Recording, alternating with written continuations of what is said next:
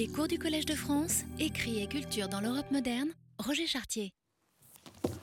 Bien, pardon pour ce tout petit euh, retard. Donc euh, aujourd'hui, nous allons commencer la série d'études de cas qui doit euh, illustrer à la fois le thème du, du cours, si j'arrive à me libérer de cette file qui rend les choses complexes. Euh, et qui était euh, à la fois l'intitulé. Voilà. On a de grands problèmes, vous voyez. C'est des histoires connectées, là, mais euh, il faut les déconnecter. C'est fait. Merci. Donc, d'une part, l'intitulé général du cours qui est sur écrire et publier à l'âge moderne, entre 16e et 18e siècle, et d'autre part, comme je l'avais dit, des croisement, l'expression est euh, peut-être bien choisie, avec des thèmes abordés aussi dans le séminaire sur euh, des histoires textuelles connectées, c'est-à-dire de prendre des études de cas pour, euh, à partir de, textes qui ont connu des circulations amples à cause de leur diffusion ou à cause de leur traduction dans l'Europe moderne. Et aujourd'hui, je voulais commencer avec euh, une analyse euh, de quelques aspects de l'un des textes les plus fondamentaux des XVIe et XVIIe siècles, c'est-à-dire le texte de Bartolomé de las Casas, La très brève relation de la destruction des Indes, un texte euh, publié sous forme d'un livre ou livret en 1552 à Séville. Euh, alors pourquoi euh, ce, choix? Euh, D'une part parce qu'évidemment le texte de Las Casas a connu, sinon en Espagne, mais du moins dans toute l'Europe, un flot de traductions qu'on suivra peut-être la fois prochaine, hollandaise en 1578, française en 1579, anglaise en 1583, allemande en 1597 et la traduction en latin euh, rendue fameuse par la présence des gravures de l'édition de Théodore de Brie. Donc une circulation européenne avec de très nombreuses rééditions, en particulier en hollandais, en néerlandais et euh, en euh, français, qui a fait du texte de Las Casas le texte emblématique de la leyenda negra, de la légende noire attribuée par les ennemis de l'Espagne à l'Espagne tyrannique et cruel dans, euh, euh, dans sa colonisation. Donc il y a là un, texte euh, fondamental à la fois pour des, les, raisons politiques que j'évoque et aussi par le fait que c'est un des textes les plus largement circulés, qui a le plus largement circulé dans l'Europe de la première modernité. La seconde raison, c'est euh, peut-être lié à cette institution, puisque euh, dans le Collège de France, dans les années entre 45 et 55, Marcel Bataillon a consacré une série euh, de cours d'analyse à Las Casas, qui ont été rassemblés ensuite dans un volume en 1965, Études sur Bartholomé de Las Casas, réédité plusieurs fois, en particulier en espagnol. Or, la figure de Bataillon est évidemment une figure fondamentale pour l'hispanisme français, une figure essentielle pour le Collège de France, où il est devenu administrateur à partir de 1955, et euh, où, me semble-t-il, euh, ça lui rendre hommage à son travail fondamental sur Las Casas que de reprendre ce euh, même dossier. Je me suis aperçu d'ailleurs que, le cours de mon collègue Carlo Rossol, à, partir de janvier de 2013, est consacré euh, à Erasme et l'Europe et à pour ce titre de Johann Huizinga à Marcel Bataillon, puisque l'œuvre monumentale, fondamentale de Bataillon sur Erasme et l'Espagne euh, demeure une référence euh, essentielle. Alors pour entrer dans cette matière, et pour illustrer l'idée des processus de publication et d'autre part des connexions entre les textes, euh, ce que je voudrais faire, c'est évidemment de, comparer, de croiser le texte espagnol tel qu'il a été publié en 1552 avec la traduction française qui en a été donnée en 1579 par euh, le, protestant flamand, Jacques de Migrode, euh, un texte publié à Anvers en 1579. Et le jeu serait à la fois de se servir de cette traduction pour euh, donner accès au texte de Las Casas, puisque tout le monde ne comprend pas nécessairement euh, l'espagnol, et d'autre part euh, de montrer comment que cette traduction est en fait une appropriation dans un contexte historique complètement transformé de, du texte de Las Casas, puisque la traduction a pour titre je vais revenir tout de suite sur le titre du texte de 1552, le texte espagnol, et d'ailleurs on pourra regarder ensemble après la petite pause, puisqu'on pourra le projeter sur écran, la page de titre. Euh, le, texte de 1579, la traduction française, en français, de Jacques de, Migrode, publié à Anvers, a pour titre Tyrannie et cruauté des Espagnols, perpétrée est Inde occidentale, c'est-à-dire euh, l'Amérique, qu'on dit le Nouveau Monde,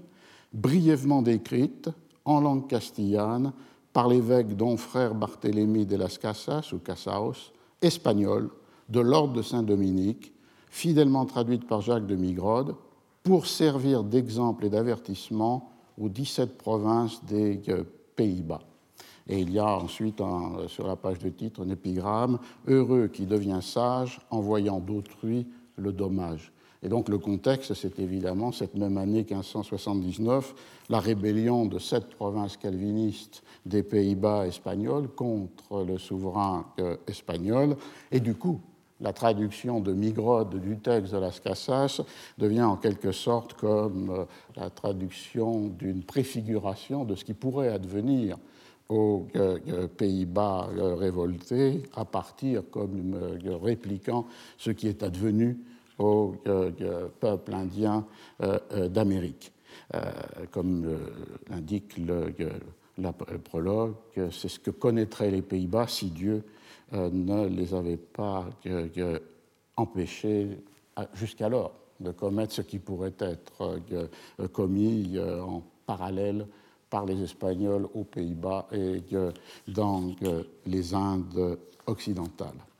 Alors on peut partir du texte espagnol, il est disponible dans plusieurs éditions euh, euh modernes, une euh, SL de euh, Cathédrale, très belle édition faite par André Saint-Luc, qui avait été un des auditeurs et un des disciples de, Bataillon, et une autre qui est publiée dans la Galaxia de Gutenberg, Círculo de los Lectores, avec une un travail euh, philologique et euh, textuel très précis de José Miguel Martínez Torrejón. On pourrait partir donc de cette page de titre que nous ne voyons pas mais que nous verrons, dans la mesure où sur cette page de titre, euh, il n'y a pas le nom de l'imprimeur, il n'apparaît qu'au colophon, c'est-à-dire à la fin de la dernière page, euh, comme étant euh, Sébastien Trujillo, qui est euh, un, imprimeur de Séville et qui est l'imprimeur des sept, des huit traités de Las Casas qui sont publiés en même temps dans cette année 1552. On reviendra sur les raisons de cet ensemble de textes de Las Casas publiés cette même année dans la même ville de Séville et pour sept d'entre eux par euh, Sébastien Trujillo. La seule mention qui a, se réfère avec l'impression que sur la page de titre, c'est la date de 1552.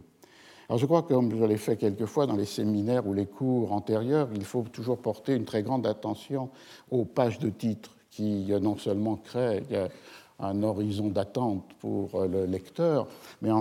d'autre part, donnent d'extrêmement précieuses indications sur le registre euh, euh, ou le genre du, du, texte. Et ici, la première mention sur cette page de titre, c'est évidemment l'expression de brevissima relation, d'une relation très,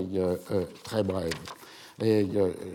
les deux mots ont évidemment de l'importance dans la mesure où euh, relation était euh, le mot qui s'emploie à la fois pour un genre officiel d'une description, d'un rapport, d'une informée, et qui avait été utilisé très souvent par les conquistadores ou par les administrateurs des Indes. Et le terme de relation implique non pas nécessairement, mais le plus souvent le caractère de témoignage, d'attestation de ce qui est narré et décrit, et donc du coup une référence à une observation la plus directe possible des faits rapportés. Et donc on a là cette dimension qui va circuler dans tout le, texte de Las Casas, qui est que l'authenticité de ce qui est rapporté est liée à cette présence du je, à la présence de ce qu'on peut appeler l'autopsie, le voir par soi-même. Et le terme de relation convoyait cette, euh, cette notion. Brevissima, euh, très brève euh, relation, est un superlatif pour un adjectif qui est employé assez souvent dans ce genre, c'est-à-dire la brièveté du récit comme étant en rapport avec l'importance des faits relatés, mais en même temps, comme on va le voir, avec l'emploi de summa, épitomé, de une idée d'un texte qui peut être éventuellement la forme brève d'un texte qui serait un texte euh, plus long, qui est euh, par exemple la définition que l'on trouvera de qui est le, euh, les premiers mots de, premier préliminaire, euh, et qui renvoyait à cette idée euh, d'une euh, forme brève, d'un texte d'une plus longue importance. Et peut-être ici une allusion de Las Casas à un texte qu'il ne publiera pas de son vivant, mais qui est son Historia de las Indias, et qui est un livre monumental, dont finalement la destruction des Indes ne serait que l'essentiel résumé. Alors, brevissima relation. De quoi De la destruction de las Indias. Et ici, le mot destruction, qui a été repris évidemment dans euh, la plupart des euh, traductions euh, modernes, est un mot qui renvoyait directement au latin destruere, qui non seulement est détruire, mais a un sens de défaire, de désoler, de dépeupler et une des thématiques de la destruction des Indes, de la destruction de las Indias, c'est ce thème euh, obsédant de, du dépeuplement, les cruautés et tyrannies des Espagnols conduisant à la, destruction, parfois absolue, totale, selon Las Casas, des populations euh, euh, indiennes. Or, cette thématique a une importance clé dans une pensée euh, politique qui faisait dépendre la puissance d'un royaume du nombre de ses peuples. Et la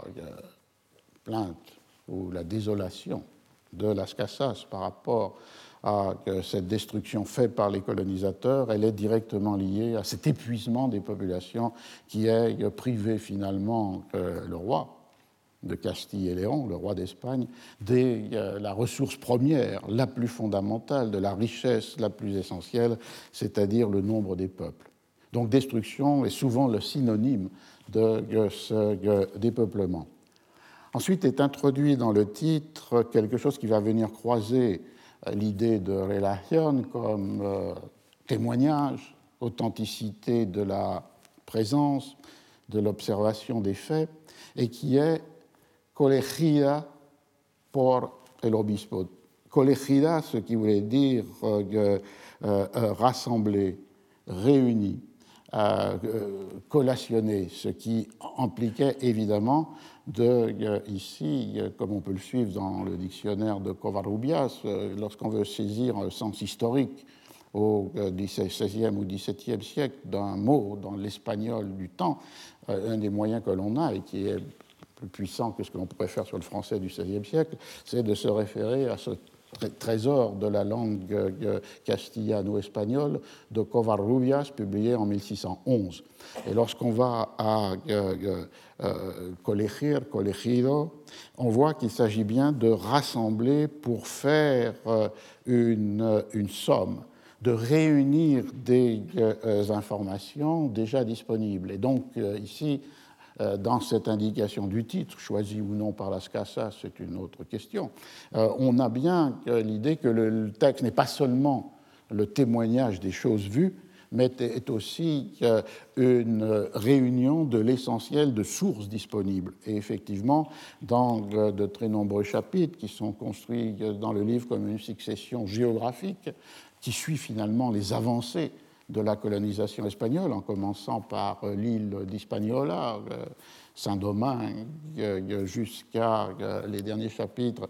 consacrés à la Floride ou au Pérou. L'ordre géographique du texte est un ordre chronologique de la conquête et évidemment, si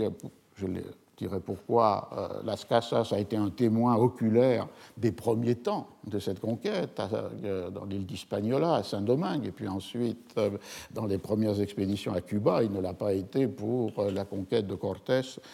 et encore moins celle du, Pérou. Et donc, à partir de cette dimension-là, il mobilise des fragments de texte qu'il a qu'il a collationné, rassemblé, réuni dans, euh, dans, dans son livre. Mais cette contradiction qui a été soulignée parfois par certains éditeurs du texte, pour la, contradiction entre la relation qui suppose l'observation personnelle et euh, la réunion qui suppose évidemment euh, le rassemblement de lecture, peut être surmontée si on pense à, on retourne à, à Covarrubias, parce que pour lui, collegir, c'est faire une somme de nombreuses choses entendues, vues ou lues, que hemos oído, visto o leído, ce qui est lié à une épistémologie du temps dans laquelle il n'y avait pas la même différence de radicale que l'on a pu établir plus tard peut-être déjà avec des euh, préfigurations dès le XVIe ou le XVIIe siècle, entre les choses vues et les choses lues. Euh, la technique dominante intellectuelle de la Renaissance, qui est la technique des lieux communs, c'est-à-dire euh, d'extraire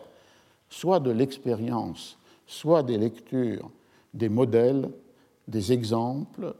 des sentences, des vérités universelles est une technique qui repose sur ce que décrit ou désigne Covarrubias, c'est-à-dire est une technique qui peut mettre euh, sans rupture épistémologique des témoignages écrits et euh, une observation euh, personnelle. À partir de, là, on voit que finalement, la, la, relation qui existe entre relation et collection n'est pas de discussion discontinuité radicale du point de vue de production de la connaissance, mais peut être pensée dans un même horizon euh, euh, épistémologique. Alors, qui a euh, réuni cette somme, qui a produit cette brevissima relation L'évêque Don Fray Bartolomé de las Casas ou Casaos de l'ordre de Saint-Dominique? Euh, un trait intéressant est, le fait que euh, euh, au moment de cette publication, donc en 1552, Las Casas n'est plus évêque. Il avait été nommé, nommé évêque de Chiapas, mais en 1550, il a résigné sa charge, il a abandonné le titre épiscopal. Maintenir par sa volonté ou celle de l'imprimeur ce titre sur la page de titre a une fonction.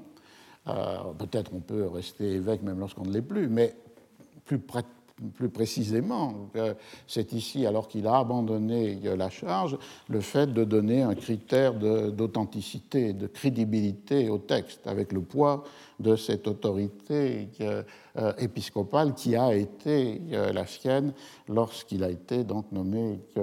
évêque de, de, Chiapas. On reviendra sur cet épisode, euh, cette euh, nomination pour lui pouvant être liée au projet d'une alternative à la colonisation euh, militaire de, de l'Espagne par euh, une sorte d'utopie agraire, une colonisation qui serait une évangélisation faite par des missionnaires sans présence de, euh, colons euh, laïcs et en particulier sans présence de seigneurs de la terre et éventuellement appelant à la présence de laboureurs et d'artisans venus d'Espagne. Et donc la nomination pour lui était une manière de pouvoir animer et soutenir un, tel, un tel projet de colonisation qui aurait été alternatif à celui des cruautés et tyrannies commis par euh, les Espagnols. Autre trait intéressant, le fait qu'on dit Bartolomé de las Casas ou Casaos, qui était le nom d'une famille euh, euh, noble de euh, Séville, à laquelle il est difficile de rattacher Las Casas. C'est la première fois que ce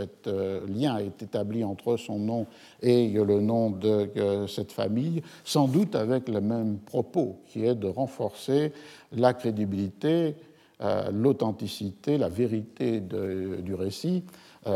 dans un moment où autre donnée épistémologique, si je peux dire, la hiérarchie de l'accréditation va de pair avec la hiérarchie sociale. Et la parole nobiliaire ou aristocratique euh, pouvant être reçue comme une parole de vérité parce qu'elle est désintéressée, parce qu'elle n'est pas liée à un intérêt économique plus immédiatement qu'une autre parole. C'est un des éléments clés pour comprendre pourquoi, dans le domaine de des découvertes euh, scientifiques, de connaissances, la parole aristocratique, le témoignage aristocratique peut être un garant de ce désintérêt dans la découverte et donc du coup de lui donner validité et authenticité. Et donc, du coup, on voit qu'il y a à la fois l'utilisation de ce titre d'évêque alors qu'il euh, ne l'est plus, et d'autre part, cette présence pour la première fois dans une euh, signature de Las Casas, de ce lien établi avec une ancienne famille euh, noble de euh, Séville, il y a euh, un poids d'autorité qui est mis en jeu. Et de l'ordre de Saint Dominique et de Santo Domingo, c'est le fait qu'en 1522, Las Casas est rentré dans cet ordre missionnaire en Amérique. Alors si on s'interroge de pourquoi il y a peut-être ce renforcement d'un poids d'autorité, c'est lié à une autre absence. Euh, l'absence est sur la page de titre et dans les préliminaires de toute mention de ce qui est le mécanisme normal de la censure dans l'Espagne du siècle d'or, c'est-à-dire le fait qu'un texte est soumis euh, euh, au Conseil du roi, qui le envoie à des censeurs, qui donnent leur approbation, approbaciones qui doivent être publiées dans euh, le livre et qu'à partir de ces approbations d'un, deux ou trois euh, censeurs est concédée une autorisation d'imprimer, une licencia, et le plus souvent un privilège qui est euh, le monopole sur la publication de ce titre durant une certaine un certain temps. Rien de tout ça n'apparaît ni sur la page de titre, ni dans les préliminaires. On a donc affaire pour ce traité, comme pour les sept autres traités publiés en même temps en 1552 à Séville, à une publication qu'on peut dire en marge de la légalité, euh, en marge du mécanisme de euh, la censure, qui normalement suppose approbation, licence et euh, éventuellement, mais le plus souvent, privilège. Toute la critique s'est beaucoup interrogée sur les raisons de cette absence, et on retrouvera ce problème dans l'analyse de certains moments euh, du texte. Une des premières raisons évoquées pouvant être que la volonté de Las Casas de ne pas se soumettre à la censure, ce qui aurait pu présenter peut-être des risques vu euh, le contenu de euh, la dénonciation, du, du texte, et donc, ou, du coup, excipé de sa qualité d'évêque et peut une manière finalement de devenir le censeur de soi-même et donc de s'autoriser cette publication sous le poids de cette autorité. Une autre raison plus politique pourrait être qu'il y a en fait une tolérance tacite du, euh, du roi euh, dans la mesure où, ou du prince, puisqu'à l'époque, euh, c'est le, prince Philippe, le futur Philippe II, qui est chargé euh, du gouvernement des Indes en l'absence de, de, Charles Quint qui est en, voyage.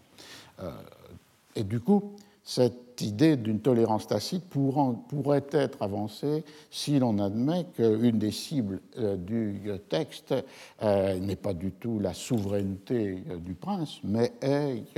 la mauvaise et détestable administration des Indes confiée aux colons d'Amérique, à ceux que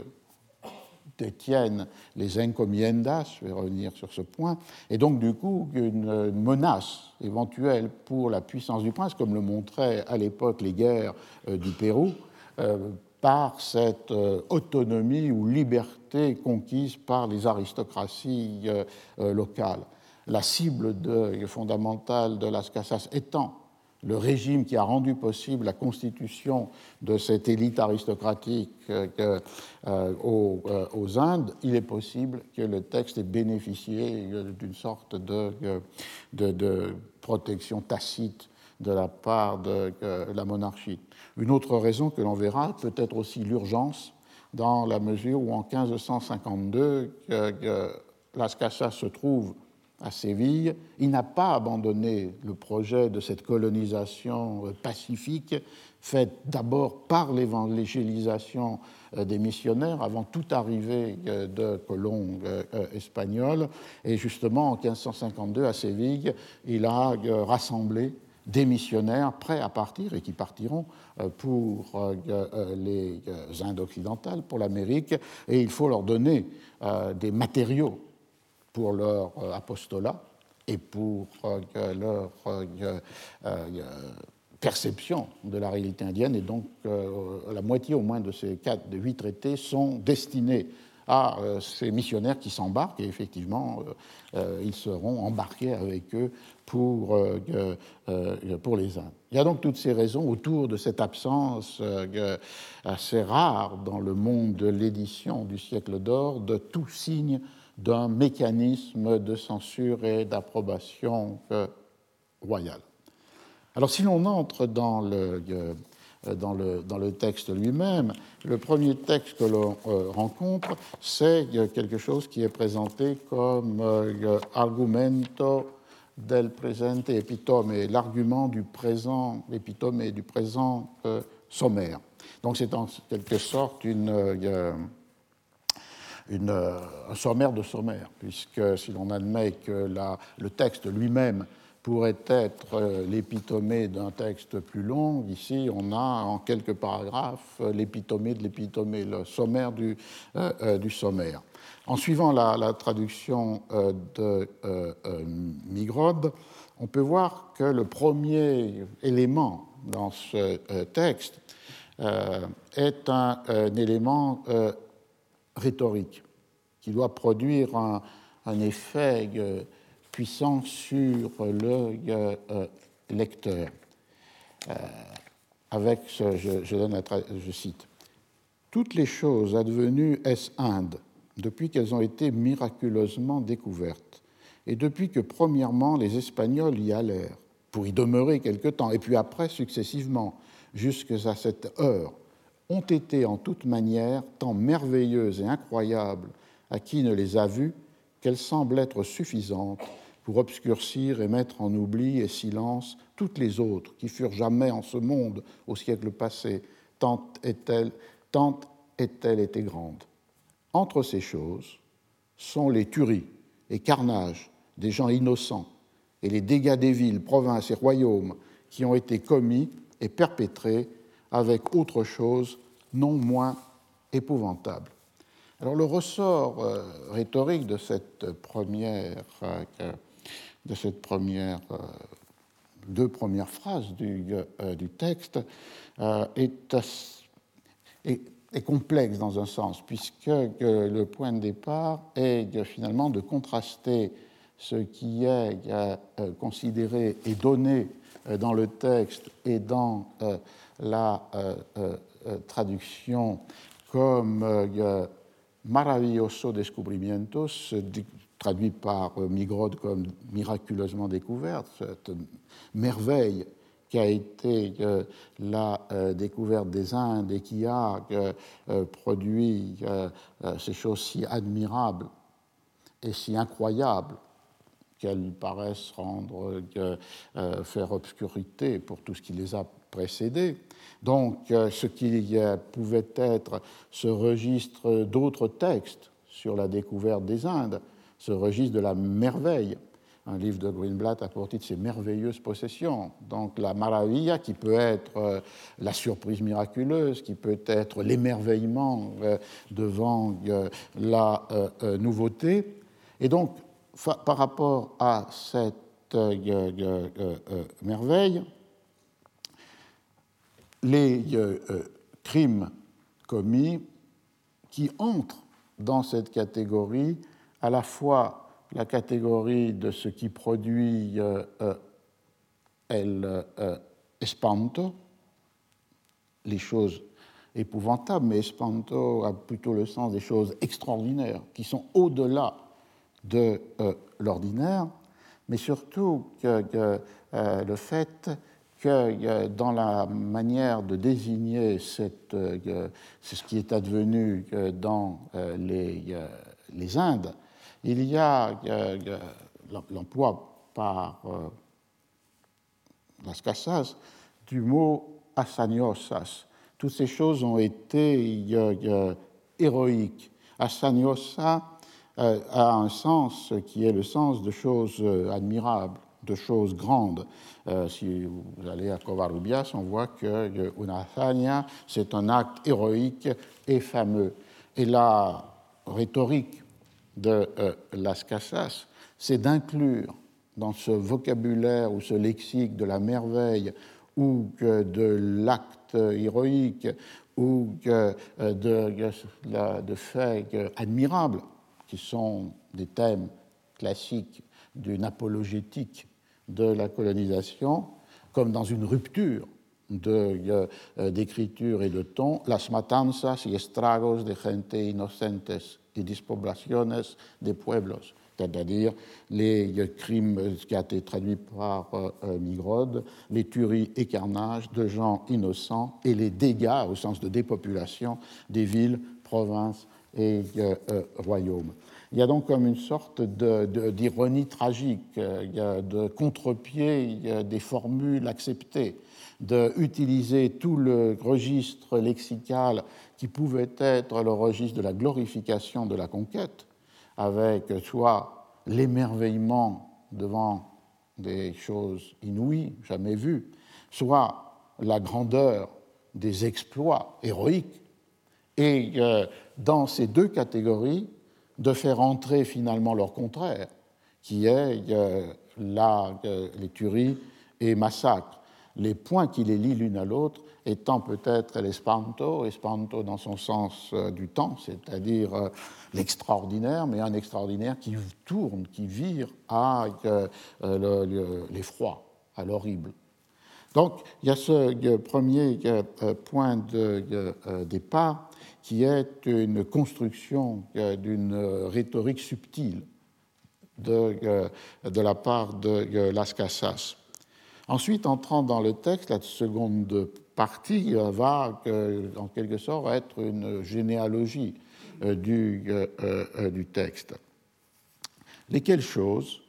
ayant raconté à diverses personnes, ces choses étant donc les choses épouvantables, ou qui ont produit cette extraordinaire relation qui est à la fois euh, effroi et étonnement. Euh, lesquelles choses ayant raconté à diverses personnes qui ne les savaient point, l'évêque Don Barthélemy de las Casas ou Casaos, autant qu'il vint en cours, étant de moine fait évêque, pour en informer l'empereur notre Seigneur et sire, comme celui qui les avait toutes bien vues et connues, et ayant causé à qui les oyait à raconter une manière d'extase et de ravissement d'esprit, il fut requis et importuné d'en mettre brièvement par écrit quelques-unes, mêmement des euh, dernières. On a donc là, ici une série de contextes qui vont inscrire le, texte à la fois euh, dans euh, l'histoire de Las Casas, la biographie, et dans l'histoire même de, du texte, sans oublier un contexte proprement historique. Puisque lorsqu'il est question de quand Las Casas vint à la cour, il s'agit d'un retour en Espagne de Las Casas en 1540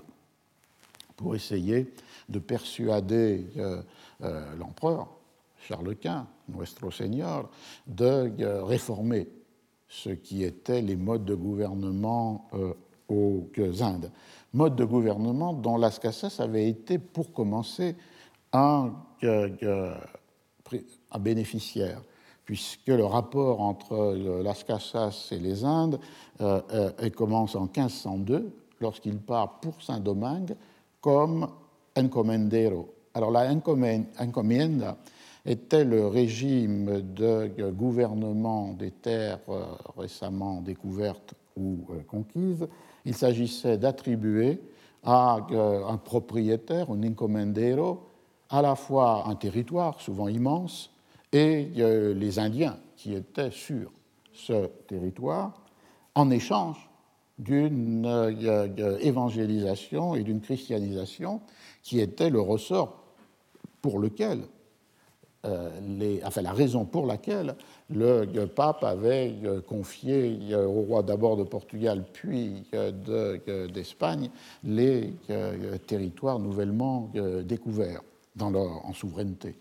Et donc le système de la encomienda était à la fois un système d'exploitation euh, économique, puisque euh, les Indiens attribués à cet euh, encomendero travaillaient à son profit, soit dans les champs, soit dans les mines. C'était un système d'organisation sociale qui donnait, distribuait sous forme de principauté ou de seigneurie plus ou moins grande, euh, le, divisait le territoire et divisait les populations indiennes. Et c'était, euh,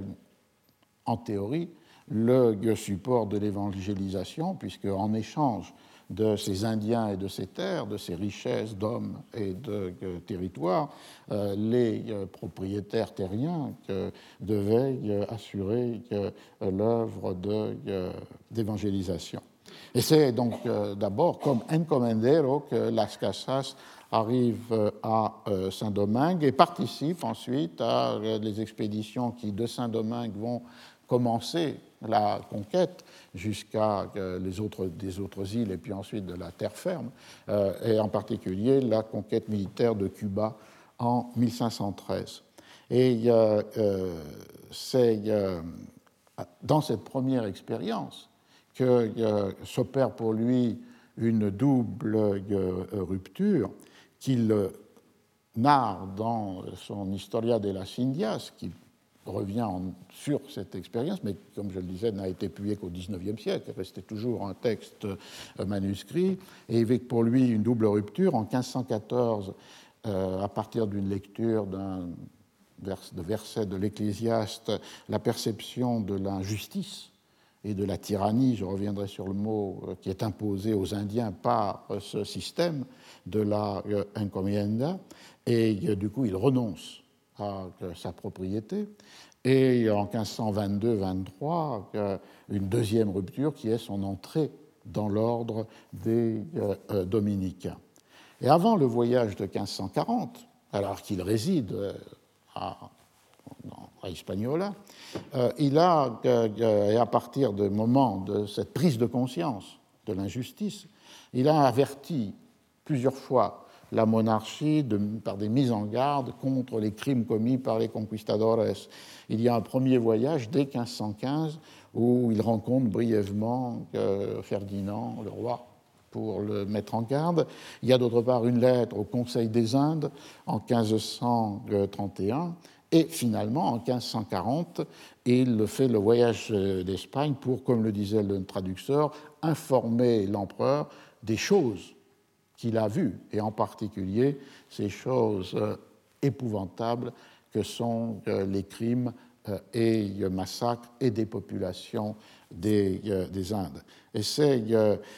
sur la base, à cette fois-là, de ce témoignage personnel derrière une relation que Las Casas essaye de convaincre le souverain, puisque le texte le disait, chaud comme celui qui, c'est-à-dire lui, Las Casas, les avait toutes bien vues et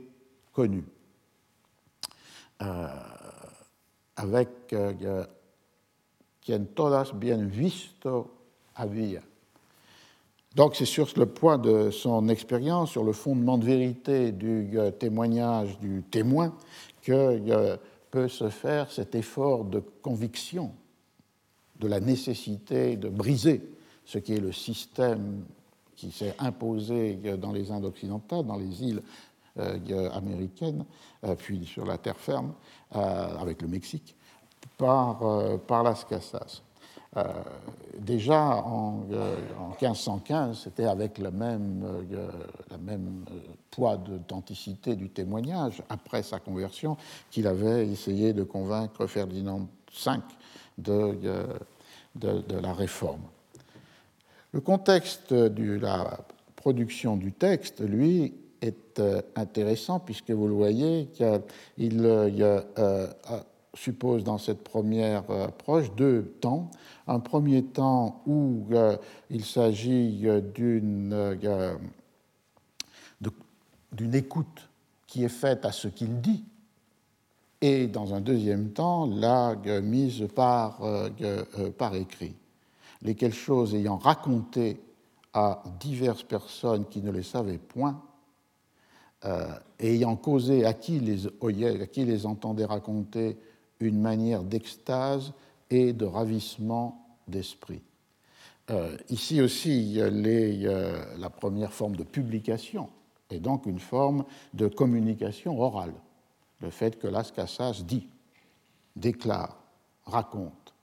Et l'effet produit sur los oyentes, ceux qui ont euh, écouté, ceux qui ont entendu, euh, traduit finalement ici par Migrob, c'était l'idée que cela avait produit chez eux une manière d'extasie et suspension de animos. Et là aussi, les mots, les mots comptent. Euh, ecstasy, traduit donc par euh, extase, c'est la stupeur, l'émotion violente qui finalement projette euh, l'individu hors de lui-même. Dans l'entrée de Covarrubias, on a l'individu fuera de todo sentido, qui est l'individu hors du sens parce qu'il est euh, frappé par euh, cette euh, émotion, c'est-à-dire par la force de l'imagination qui est excitée, suscitée par le récit, et finalement, son extasie qui pouvait être sur le registre du plaisir devient basculé sur le registre de l'effroi, de l'affliction, de la terreur. Et je, on peut penser que euh, euh, derrière ce mot, avec ce glissement de sens, on retrouve sur le registre lexical ce que j'ai désigné sur le registre rhétorique, c'est-à-dire l'épouvante dans la merveille. Et l'autre euh, forme, suspension des animos, c'est le ravissement de euh, l'esprit euh, qui est le, doute, la perplexité de l'âme ou de l'esprit, dit Covarrubias. On a donc avec ces deux mots l'idée que les relations faites oralement par Covarrubias produisaient chez ses auditeurs à la fois ce, ce sentiment qui les portait hors d'eux-mêmes, et en même temps insinuait entre eux, en eux une très grande euh, perplexité, instabilité euh, de l'âme, euh, suspension du, du, jugement. Et c'est à partir de cette première forme de circulation de la relation que se situe la seconde, c'est-à-dire on l'a Euh, enjoint, requis et importuné, rogado importunado, d'en mettre brièvement par écrit quelques-unes de ces choses qu'il racontait, euh, et euh, surtout des dernières, les dernières étant celles qui étaient liées avec les cruautés et les carnages, les tueries et les carnages, et pas seulement les premières qui pouvaient être liées avec l'émerveillement de la, de, la, découverte. Et donc on a une mise par écrit du texte avec effectivement une trace de cette mise par écrit qui est un manuscrit de la Brevissima Relation, de, conservé dans un couvent à, Valencia, qui n'est pas un manuscrit autographe de euh, Las Casas, mais qui est une copie faite par deux euh, euh, copistes. à l'intérieur de ce couvent, et qu'on retrouve dans un volume de miscellanée de différents textes du prieur de ce couvent qui avait pour nom Juan euh, Mico et qui donne le texte, pas la copie, mais le texte comme achevé le 8 décembre 1542. Donc effectivement, euh, euh, Las Casas a mis par écrit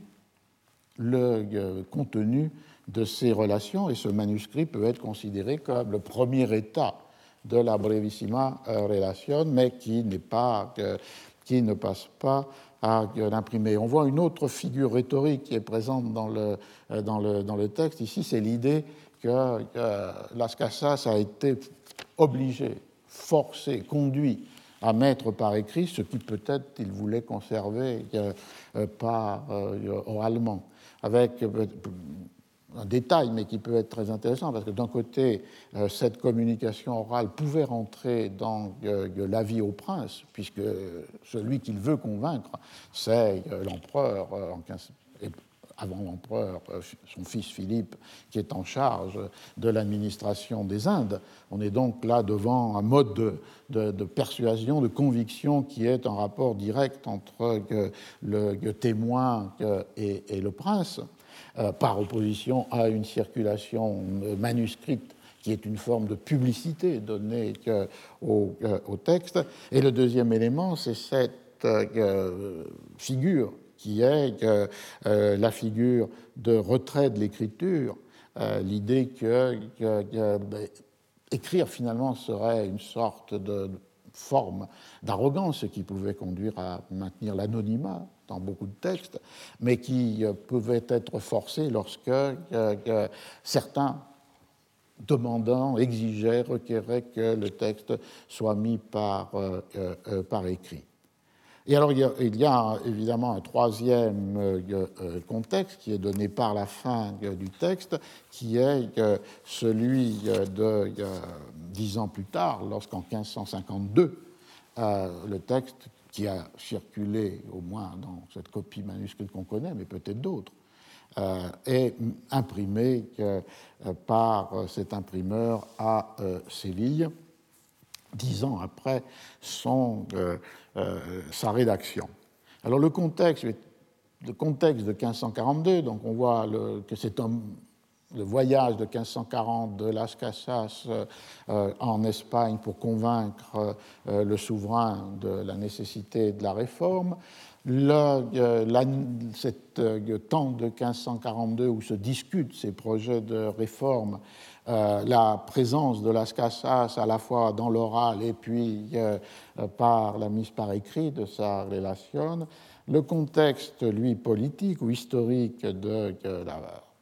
double circulation de la relation, à la fois orale et manuscrite, euh, c'est euh, euh, l'entreprise de réforme de la législation sur les Indes occidentales, qui, comme je l'ai rappelé, avait été établie en 1513 par les lois de Burgos, et leur réforme sera en novembre de 1542, donc un mois avant la fin l'achèvement par las Casas de la mise par écrit de sa relation, là, une réforme qui porte le titre de Leyes Nuevas, les nouvelles lois qui viennent se substituer à ces euh, lois de Burgos de 1513. Alors, quel était l'enjeu essentiel? C'est évidemment cet enjeu de la encomienda euh, qui avait été établie dès 1503 et sanctionnée par euh, le texte de 1513. Comme je le disais, d'attribuer de très vastes territoires à chaque colon avec la, des Indiens qui leur étaient encomendados recommandé, attribué, assigné, avec normalement la fin de les évangéliser, transformé à travers les descriptions de Las Casas en un esclavage ou une forme d'esclavage, puisque ces Indiens étaient privés de tout droit à la propriété, qu'ils étaient transformés dans un état de servitude comme travailleurs forcés dans les mines ou sur les champs, et qu'ils étaient surtout dépourvus de toute, de toute instruction chrétienne, contrairement avec ce qui était le fondement de, du système de la encomienda. Et les lois nouvelles de 1542, euh, ou euh, élaborées par une série de, réunions, d'assemblées dans lesquelles Las Casas avait euh, participé, avaient décidé d'abolir la transmission héréditaire de, la, de ces encomiendas, qui non seulement avaient pour Las Casas et les défenseurs des Indiens cette conséquence dramatique de réduire les Indiens en esclavage et finalement, euh, après les violences de la conquête, de leur exercer une seconde violence qui les faisait disparaître, mais avait peut-être aussi pour le roi, l'empereur et, le, euh, prince, euh, la, la fin de ne pas constituer une aristocratie euh, héréditaire de propriétaires terriens capable de fortifier au fil des euh, transmissions euh, des patrimoines leur puissance. Donc cette ces lois nouvelles qui vont être corrigées assez rapidement par euh, la suite de la protestation, évidemment, des euh, colons, vont être corrigées par le fait qu'on euh, rétablira un principe de transmission au moins pour la première génération. Alors pour en terminer avec ce contexte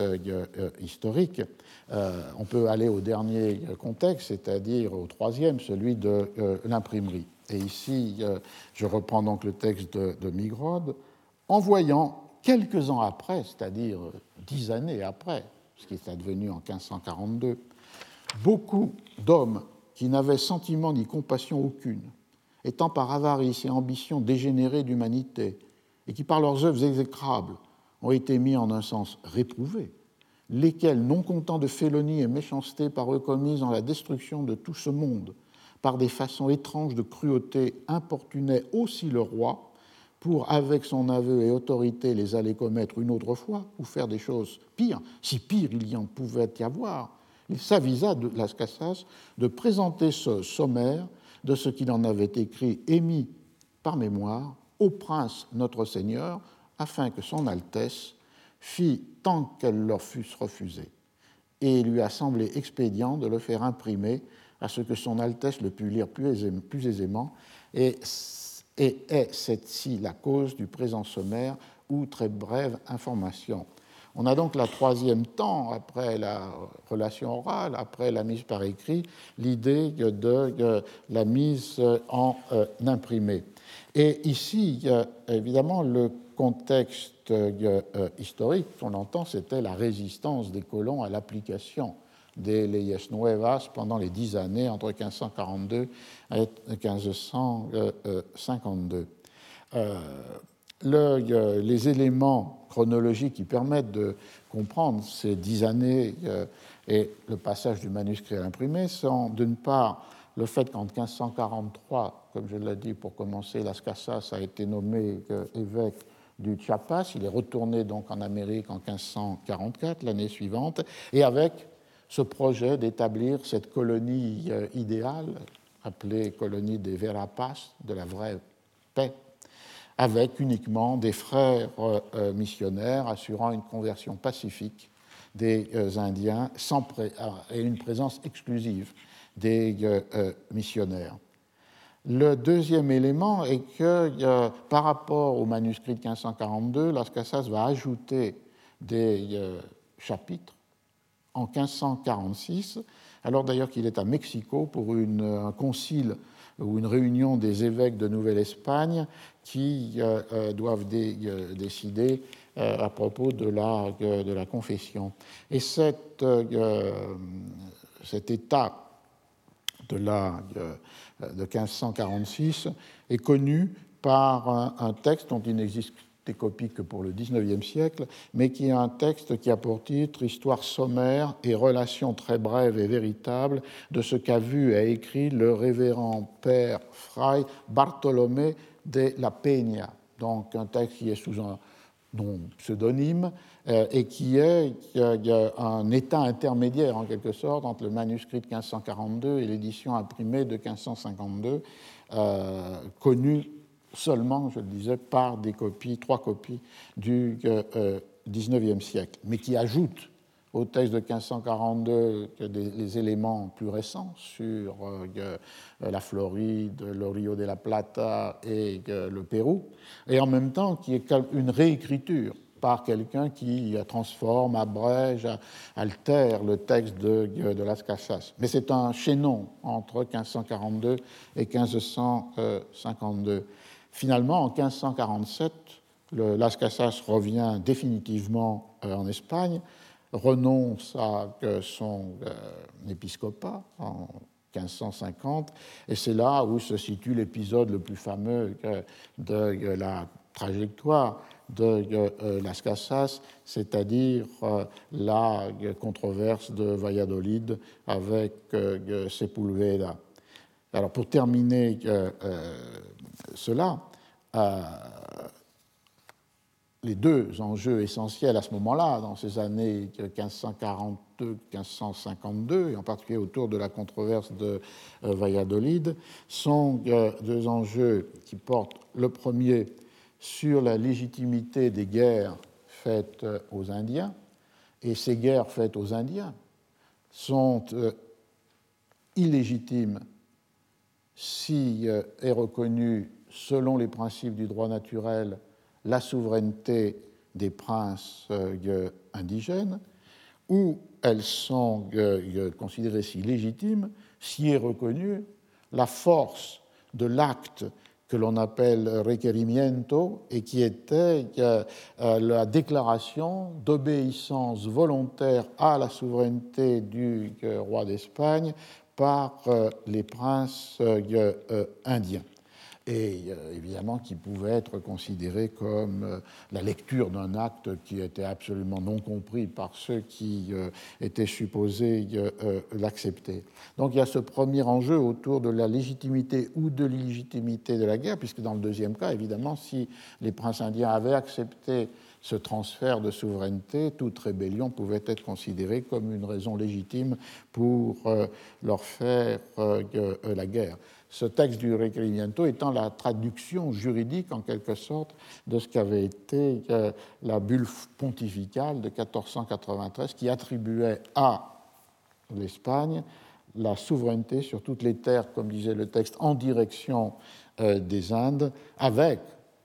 ah, comme contrepartie de cette souveraineté l'obligation de euh, l'évangélisation. Le deuxième enjeu, dans les controverses, la controverse de Valladolid et dans toutes ces controverses de ces dix années, c'est la légitimité de l'asservissement des Indiens. Il est euh, euh, légitime si, comme Sepulveda et beaucoup d'autres, on leur dénie l'identité euh, humaine, qu'on les considère comme dépourvus de raison, et finalement basculer plus ou moins dans euh, euh, l'animalité, ou bien elle est euh, illégitime si, comme le faisait Las Casas, on le reconnaît à la fois âme et raison, et les considère comme des hommes à, à part entière. Cette tension entre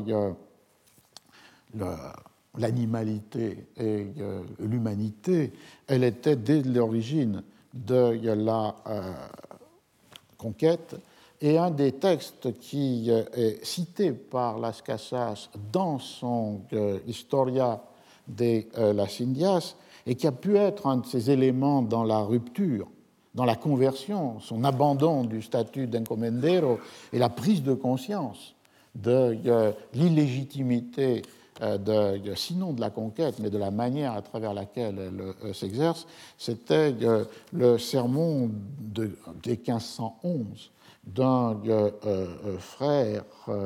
le frère Antonio Montesinos, dans l'île Hispaniola, à Saint-Domingue. Et ce sermon, dans lequel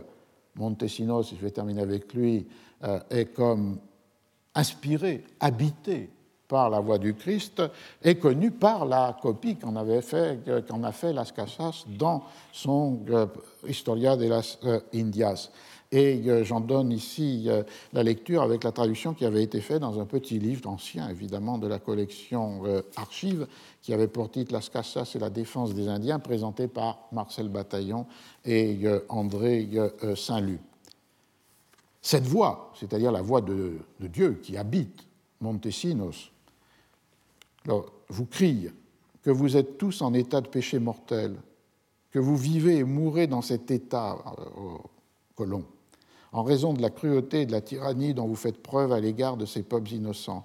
Dites, de quel droit et en vertu de quelle justice tenez-vous ces Indiens dans une si cruelle et horrible servitude? Qui pouvait vous autoriser à faire toutes ces guerres détestables à des gens qui vivaient tranquillement et pacifiquement dans leur pays et à les exterminer en nombre si infini par des meurtres et carnages inouïs. Comment pouvez-vous les opprimer et les épuiser ainsi sans leur donner à manger ni soigner les maladies auxquelles les exposent mortellement les tâches excessives que vous exigez d'eux? Et encore serait-il plus juste de dire que vous les tuez pour extraire et amasser votre or quotidien. Et quel souci prenez-vous d'assurer leur conversion et de veiller à ce qu'ils connaissent leur Dieu et Créateur, qu'ils soient baptisés, qu'ils entendent la messe et gardent les fêtes et les dimanches? Ces gens ne sont-ils pas des hommes N'ont-ils pas une âme, une raison? N'êtes-vous pas obligé de les aimer comme vous-même? Vous ne le comprenez donc pas Vous ne le sentez pas? Comment pouvez-vous dormir d'un sommeil si profond, si léthargique Soyez persuadés que dans l'état où vous êtes, vous ne ferez pas plus votre salut que les morts ou les Turcs qui ignorent ou méprisent la foi de Jésus. Et commente, Las Casas commente, finalement, il développa si bien la signification de cette voix, dont il avait d'abord souligné la gravité, qu'il laissa l'auditoire dans la stupéfaction et que beaucoup se sentirent défaillir. Mais si certains furent pris de quelques regrets, d'autres s'en retournèrent plus endurcis qu'avant, et de toute façon, comme je le compris par la suite, pas un seul ne fut converti et on voit que le texte de Montesino, sans l'armature juridique sur laquelle je reviendrai dans la, deuxième heure, euh, qui est une armature de la théologie thomiste, euh, quant à la légitimité des titres à la conquête, pose évidemment les, euh, questions qui vont être celles des controverses et qui sont les questions de la, à la fois de l'illégitimité de l'asservissement des Indiens, de la nature euh, humaine des euh, euh, populations et finalement de la damnation, non pas de ceux qui ne sont pas instruits dans la foi chrétienne par l'absence de toute attention donnée par les encomenderos, mais des colons eux-mêmes qui sont dans un état de péché mortel en commettant ces, ces crimes. Donc on a là la, le, contexte finalement de l'année 1552, euh,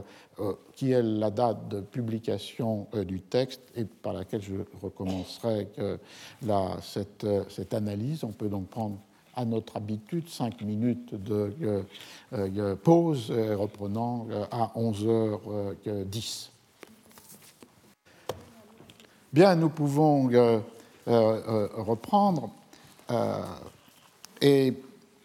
signalant que euh, ce travail est aussi fondé sur des ressources propres de la bibliothèque du collège, puisque Marcel Bataillon a euh, légué sa bibliothèque, donc euh, à la fois les livres qu'il a lus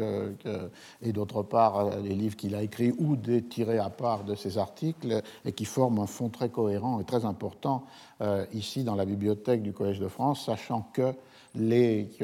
archives manuscrites par exemple, les cours de bataillon sont conservés à l'IMEC, c'est-à-dire à, euh, l'abbaye d'Ardennes près de Caen et qui sont une source importante puisque l'année dernière, ou il y a deux ans, avaient été publiés les deux premiers cours qu'il avait consacrés, qui n'étaient pas consacrés à, Las Casas, mais à, aux premières années de la compagnie de Jésus. Alors je reviens 1555, donc euh, la publication, vous avez entendu euh, l'argument traduit par euh, Migrod. Alors on a ici la, page de titre et comme vous le voyez, ce que j'essayais d'expliquer, la seule mention c'est celle de l'année ici, et puis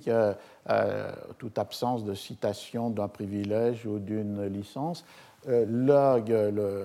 ce bois gravé est euh, le bois gravé utilisé par l'imprimeur, donc avec les décors, et euh, il le réutilise pour d'autres traités. De la Cassas, et au milieu, euh, les, ce qui était un autre poids, qui est peu commenté d'ailleurs par les éditeurs, mais un autre poids d'autorité, c'est-à-dire d'utiliser les armes de l'empereur, puisqu'on a là cette, à la fois plus outre, remercie de donner cette indication à notre auditeur, plus outre qui est la, devise de Charles Quint et euh, le blason qui correspond à ses propriétés, euh, enfin, ou à ses dominations ou ses souverainetés. Et dans d'autres euh, des traités, puisqu'il y en a sept autres qui accompagnent celui-ci, on aura la, la réutilisation soit de cette page de titre, soit une autre page de titre qui, elle, a le blason du roi de Castille et Léon, et les mêmes décors qui accompagne le, euh, ce, ce, frontispice. Vous voyez donc les, les éléments que j'avais commentés, brevísima relación de la destruction de las Indias, colegida por el obispo Fray Bartolomé de las Casas o Casaos, deuxième nom d'origine nobiliaire euh,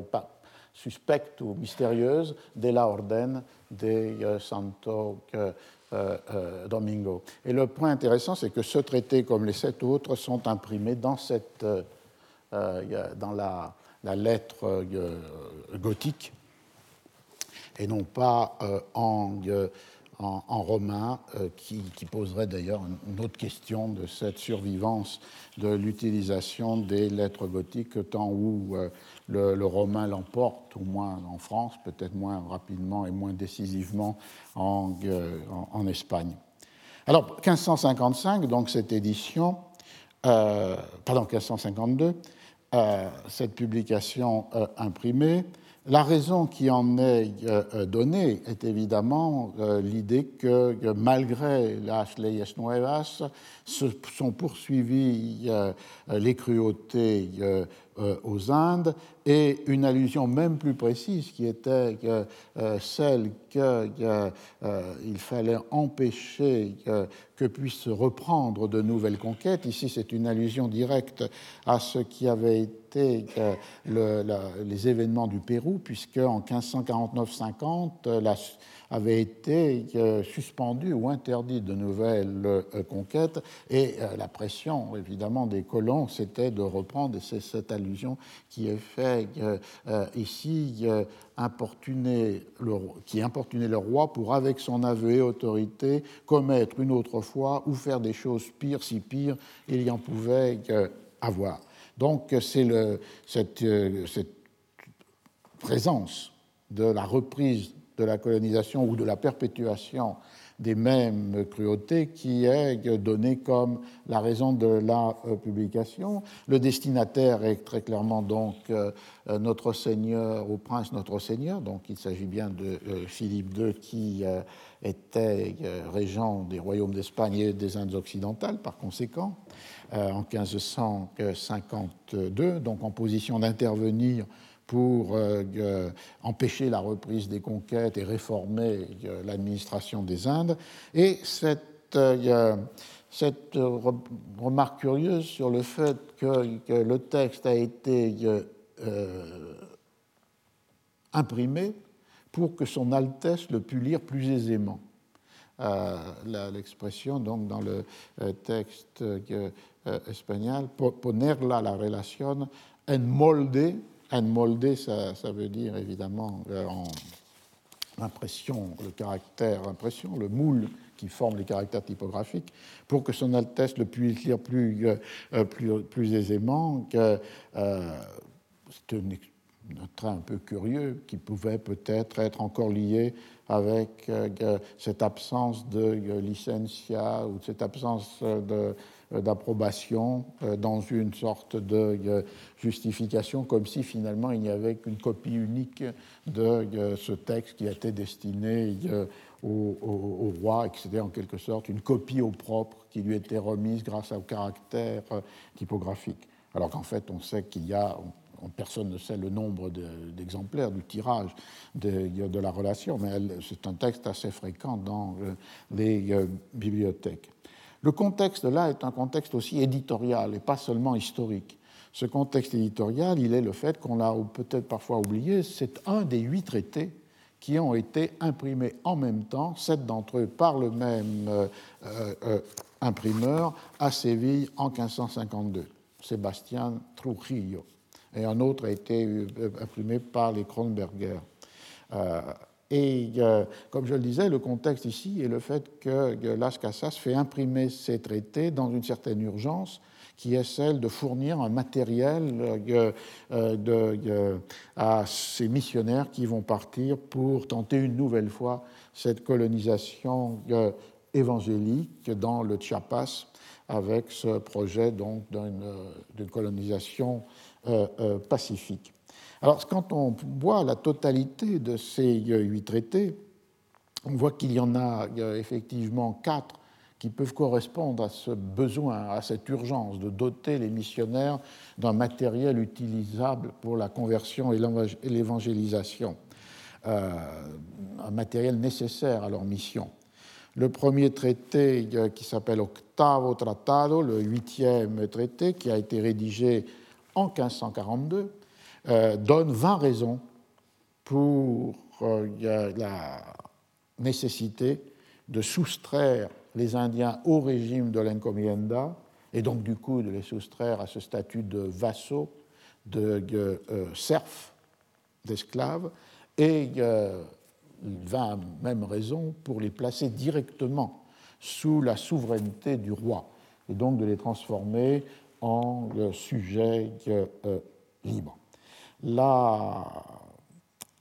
ce, traité-là renvoie évidemment à euh, l'exigence du droit euh, naturel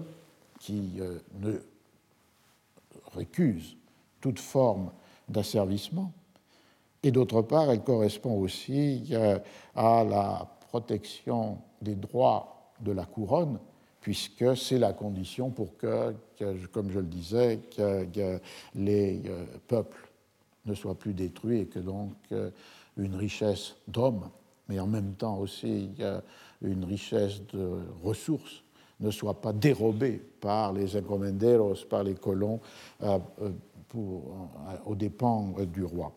Le deuxième traité a pour titre Traité sur les Indiens qui ont été faits esclaves et nécessité de leur euh, réparation. Le troisième, qui a été l'objet de très grandes polémiques, qui a été le résultat à la fois d'une lettre pastorale de Las Casas en 1545, puis de ce concile mexicain de 1546, c'était les règles données aux confesseurs lorsqu'ils confessaient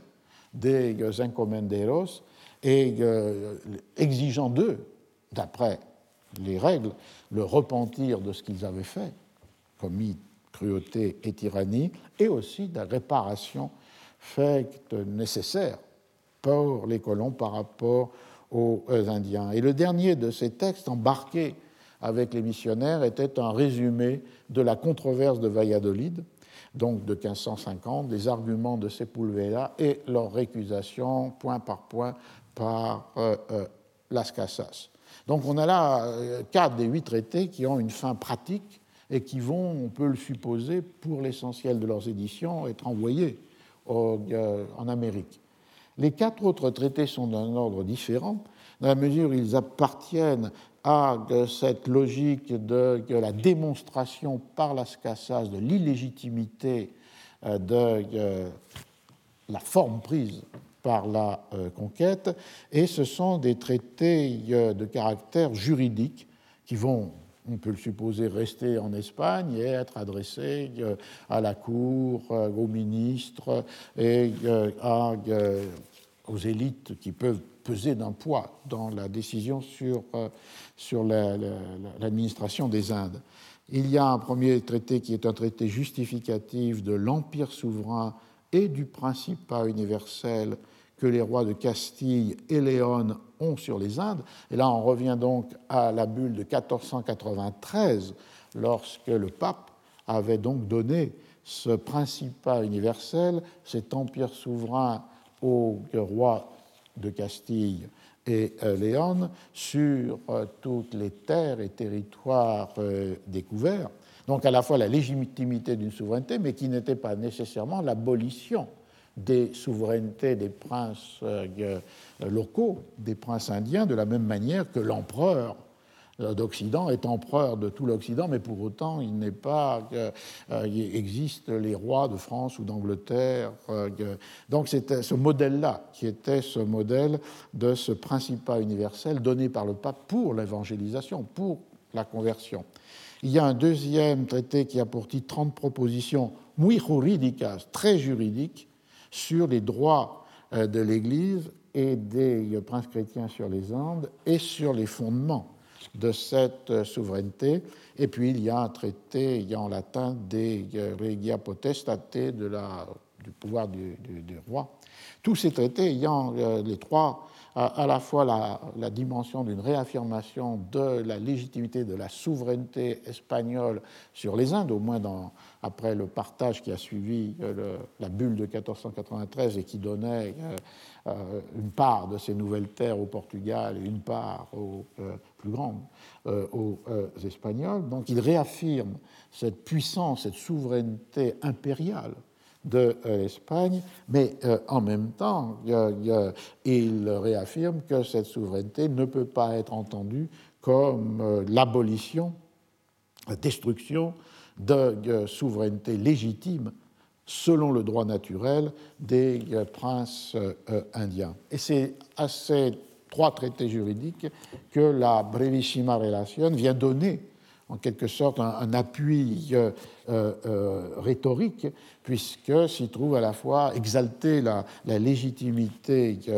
de la Castille dans un ordre juste, qui reconnaîtrait euh, la légitimité des princes indiens, qui reconnaîtrait la liberté euh, des Indiens comme sujet libre du roi, et d'autre part euh, la situation telle qu'elle est par rapport à ce modèle antagoniste de la situation qui est celle de la destruction et des droits du roi et du service de Dieu et de la liberté des Indiens. Alors on voit que euh, dans ces euh, euh, traités, il y a comme l'affirmation par Las Casas de, de sa manière de concevoir ce qui était la théorie des justes titres de la souveraineté espagnole. Et ici, on peut rappeler, en s'appuyant sur la très belle et très profonde introduction qu'avait donnée un collègue hispaniste décédé très jeune euh, que Alain Millou euh, dans euh, l'édition de la traduction française de La destruction des Indes, la traduction de Migrod de 1579, on peut rappeler que cette théorie des justes titres qui est interprétée et reprise par Las Casas dans ces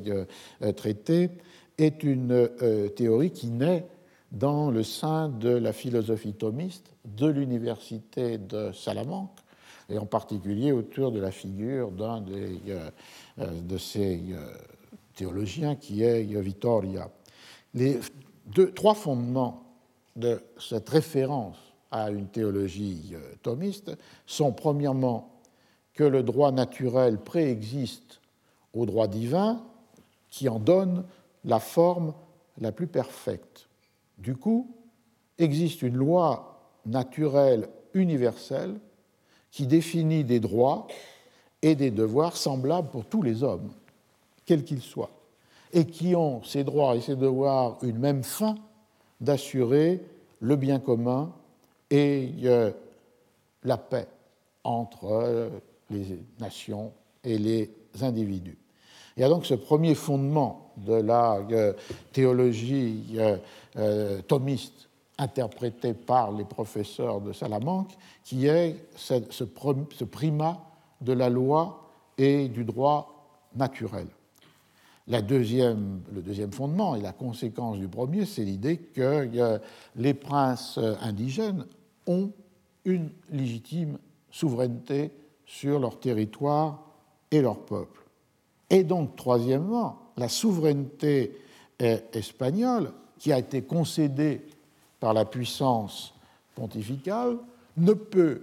s'exercer que si elle est fondée sur des titres légitimes, et en particulier si euh, les princes indigènes viennent à violer les euh, principes de la loi euh, naturelle, c'est-à-dire empêcher la communication entre les hommes, c'est-à-dire empêcher la propagation de la vérité, ou encore exercer la tyrannie ou des tyrannies contraires avec ce droit naturel, par exemple les sacrifices humains. Donc euh, il y avait ce triple fondement, mais qui pouvait donner lieu évidemment à des interprétations complètement divergentes, puisque cette théologie euh, thomiste pouvait justifier au nom des titres légitimes, justes, la conquête, considérant que les princes indiens avaient violé ces euh, principes du droit naturel, ou elle pouvait, dans la formulation de Las Casas, euh, être un frein et un obstacle à ce qui était l'exercice des cruautés et des euh, euh, tyrannies. Dans la mesure où Las Casas restitue dans ses traités au centre de la légitimité de la souveraineté espagnole la tâche d'évangélisation qui était effectivement l'essentiel dans la bulle de 1493. Mais cette, tâche d'évangélisation a un certain nombre de conditions qui sont énumérées au fil des traités. La première, c'est qu'il s'agit d'une évangélisation qui doit être assurée par des missionnaires, par des clercs, et non pas par des encomenderos, des propriétaires terriens qui s'en préoccupent guère. La deuxième, c'est qu'elle suppose la libre acceptation des Indiens, aussi bien les princes que les peuples, et que donc du coup, on ne peut pas euh, en faire du requerimiento, de cette euh, parodie d'acceptation de souveraineté, euh, un acte authentique, qu'elle doit, troisièmement, respecter les coutumes et lois des Indiens, si elles ne sont pas contraires avec la morale ou la foi chrétienne, et d'autre part, du coup, on doit respecter les droits des princes, dont le roi d'Espagne devient en quelque sorte un empereur au-dessus des princes, mais sans détruire leur propre souveraineté. Et euh, finalement, cette conversion euh, qui est préalable à la souveraineté exercée par l'Espagne doit être pacifique, elle doit être une conquête évangélique accompagnée d'une colonisation euh,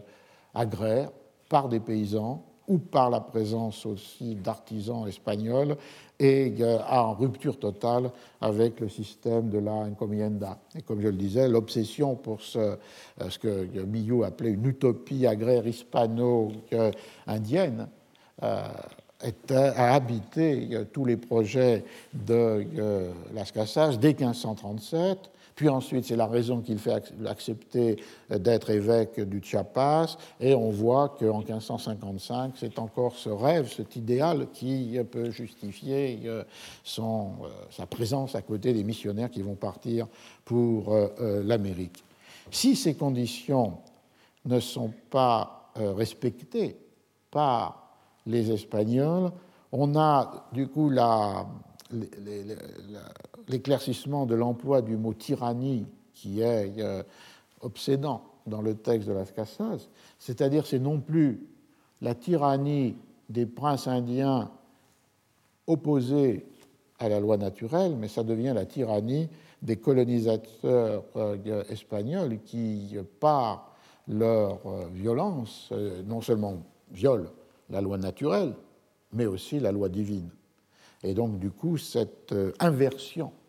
de la catégorie de tyrannie qui pouvait être utilisée dans une des interprétations de la philosophie thomiste comme étant la justification de la conquête, les princes sanguins étant tyranniques,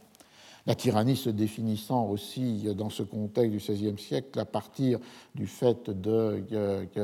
ne pas respecter ni les propriétés ni la vie euh, des euh, sujets, elle est renversée par le fait que ces tyrannies deviennent euh, l'équivalent ou le, lien avec les cruautés commises par les euh, Espagnols, qui euh, sont dans un sens plus grave encore, puisque là, elles violent non seulement les lois naturelles, mais aussi ce qui, pour un peuple chrétien, était l'enseignement divin. Donc, c'est dans ce contexte que se situe la publication de ce traité au milieu des huit autres traités publiés en 1552. Alors si l'on entre un peu plus avant dans euh, euh, le texte, on peut prendre euh, le début, je ne vais pas faire le commentaire de l'ensemble du texte, mais donner à partir d'un exemple ce qui est la la, manière de construire des paradoxes et des inversions par euh, euh, euh, Las Casas, dans la mesure où le point fondamental dans la perspective de Las Casas, qui est une perspective aussi prophétique et apocalyptique, rappelant que le contexte plus général de cette réflexion de Las Casas est ce contexte dans lequel l'imminence de la fin des temps est, euh, perçue par euh, euh, les chrétiens, un monde épuisé qui va vers, sa, vers sa fin. Donc sur cette toile de fond, une parole qui est non seulement une parole critique, dénonciatrice et réformatrice, mais aussi une parole qui est une parole prophétique et apocalyptique. Là, premier élément de euh, cette, euh, de cette manière de penser, c'est de partir de la destruction, de dépeuplement des euh, nations indiennes par le travail forcé, par les tribus excessifs et par les massacres. La, il y a une sorte de préambule à ce voyage chrono-géographique qui est la structure du texte et qui est un, préambule qui a euh, simplement pour titre narration très brève de la destruction des Indes, qui serait comme euh, encore une autre fois un résumé de ce résumé qu'est la brevissima relation. Et dans euh, ce préambule, le premier élément qui est donné, c'est cette idée nous pouvons donner bon et certain compte qu'il est mort, ai-je dit 40 ans, par les dites tyrannies et actions diaboliques des Espagnols, injustement et tyranniquement, plus de 12 millions d'âmes, hommes, femmes et enfants. Et véritablement, je crois et ne pense point être abusé qu'il y ait mort plus de 15 millions d'âmes. Il y a une euh, rhétorique de Las Casas qui a donné lieu ensuite à de très nombreux commentaires, qui est d'utiliser des euh, estimations chiffrées sur les dépopulations, soit de territoires particuliers, soit comme ici, sur la totalité des, Indes. Et dans les débats ouverts autour de la véracité de ce qu'avance Las Casas, ces données chiffrées ont souvent été euh, euh, un objet. Les commentateurs les plus récents, contre ceux qui voyaient là presque une figure rhétorique qui n'avait pas de fondement dans la réalité, mais qui était de produire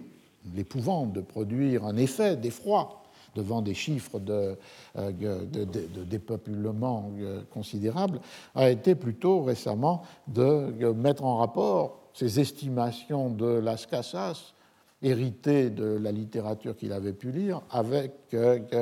les travaux des démographes. euh, en particulier ce que Pierre Chaunu avait qualifié d'école de Berkeley, et qui, à partir de différents types de, sources, arrivait à montrer des, des populations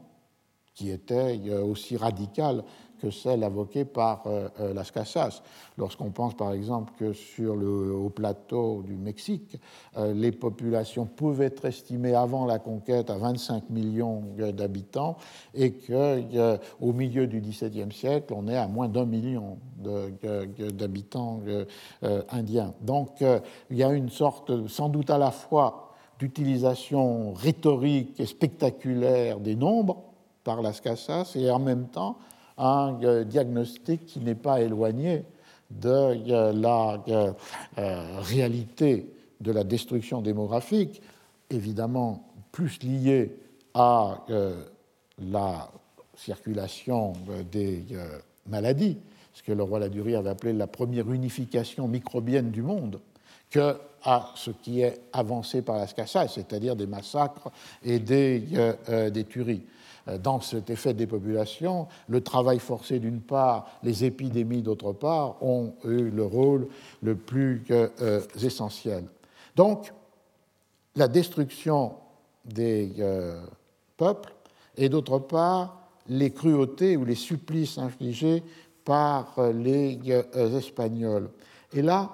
vague à partir de multiples exemples atroces qui jalonnent tout le texte, euh, Las Casas va utiliser d'une manière systématique l'inversion d'une image biblique qui était celle des euh, agneaux venant prêcher au milieu des loups.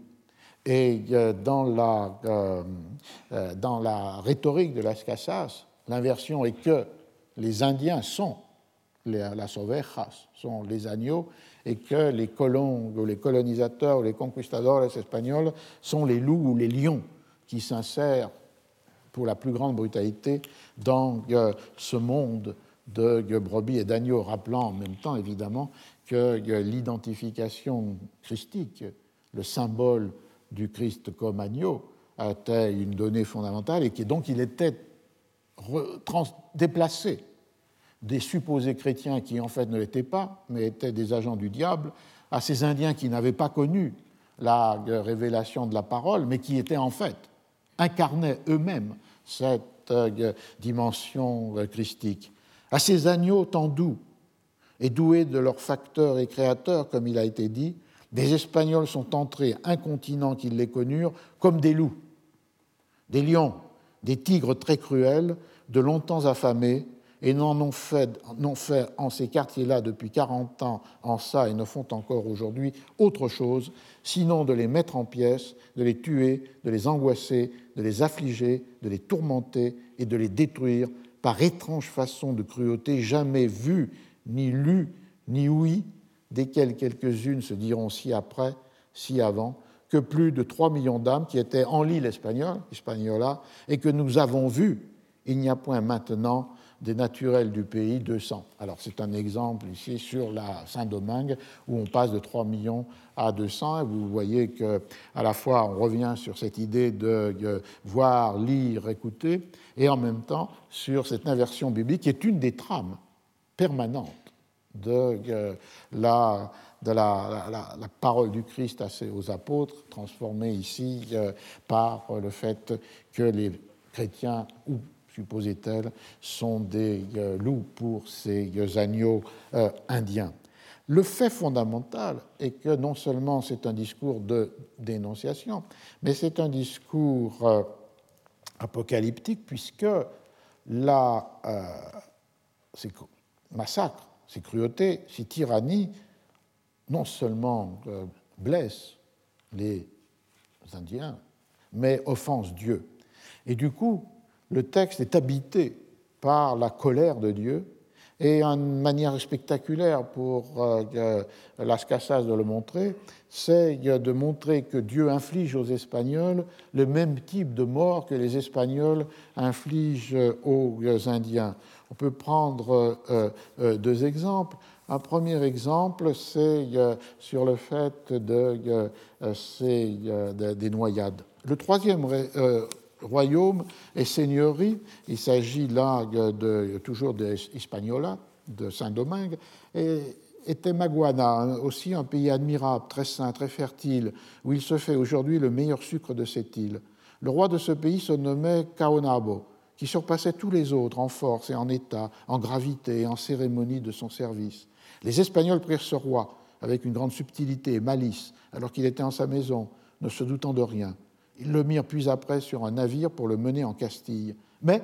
étant au port, six navires tout prêts à faire voile, voilà que Dieu, par son juste jugement, a voulu montrer que cela, avec les autres choses, était bien une grande iniquité et injustice, envoyant cette nuit-là une tempête qui submergea et abîma tous ces navires avec les Espagnols qui étaient dedans, et mourut ainsi le dit Kaonabo, chargé de fer et chêne. Le supplice infligé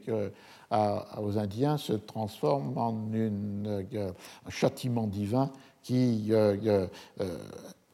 fait des Espagnols ses victimes. Un autre exemple aussi spectaculaire de cette inversion, c'est-à-dire où le même, la, même, la même raison de la mort est infligée aux Espagnols après qu'il l'ait infligé aux Indiens, plus spectaculaire encore, est celui du, mourir, euh, de périr par euh, le feu. Il s'agit ici du chapitre qui est consacré au, nouveau royaume de Grenade et avec la quête éperdue de l'or par les Espagnols. Et ils ont pris un roi de,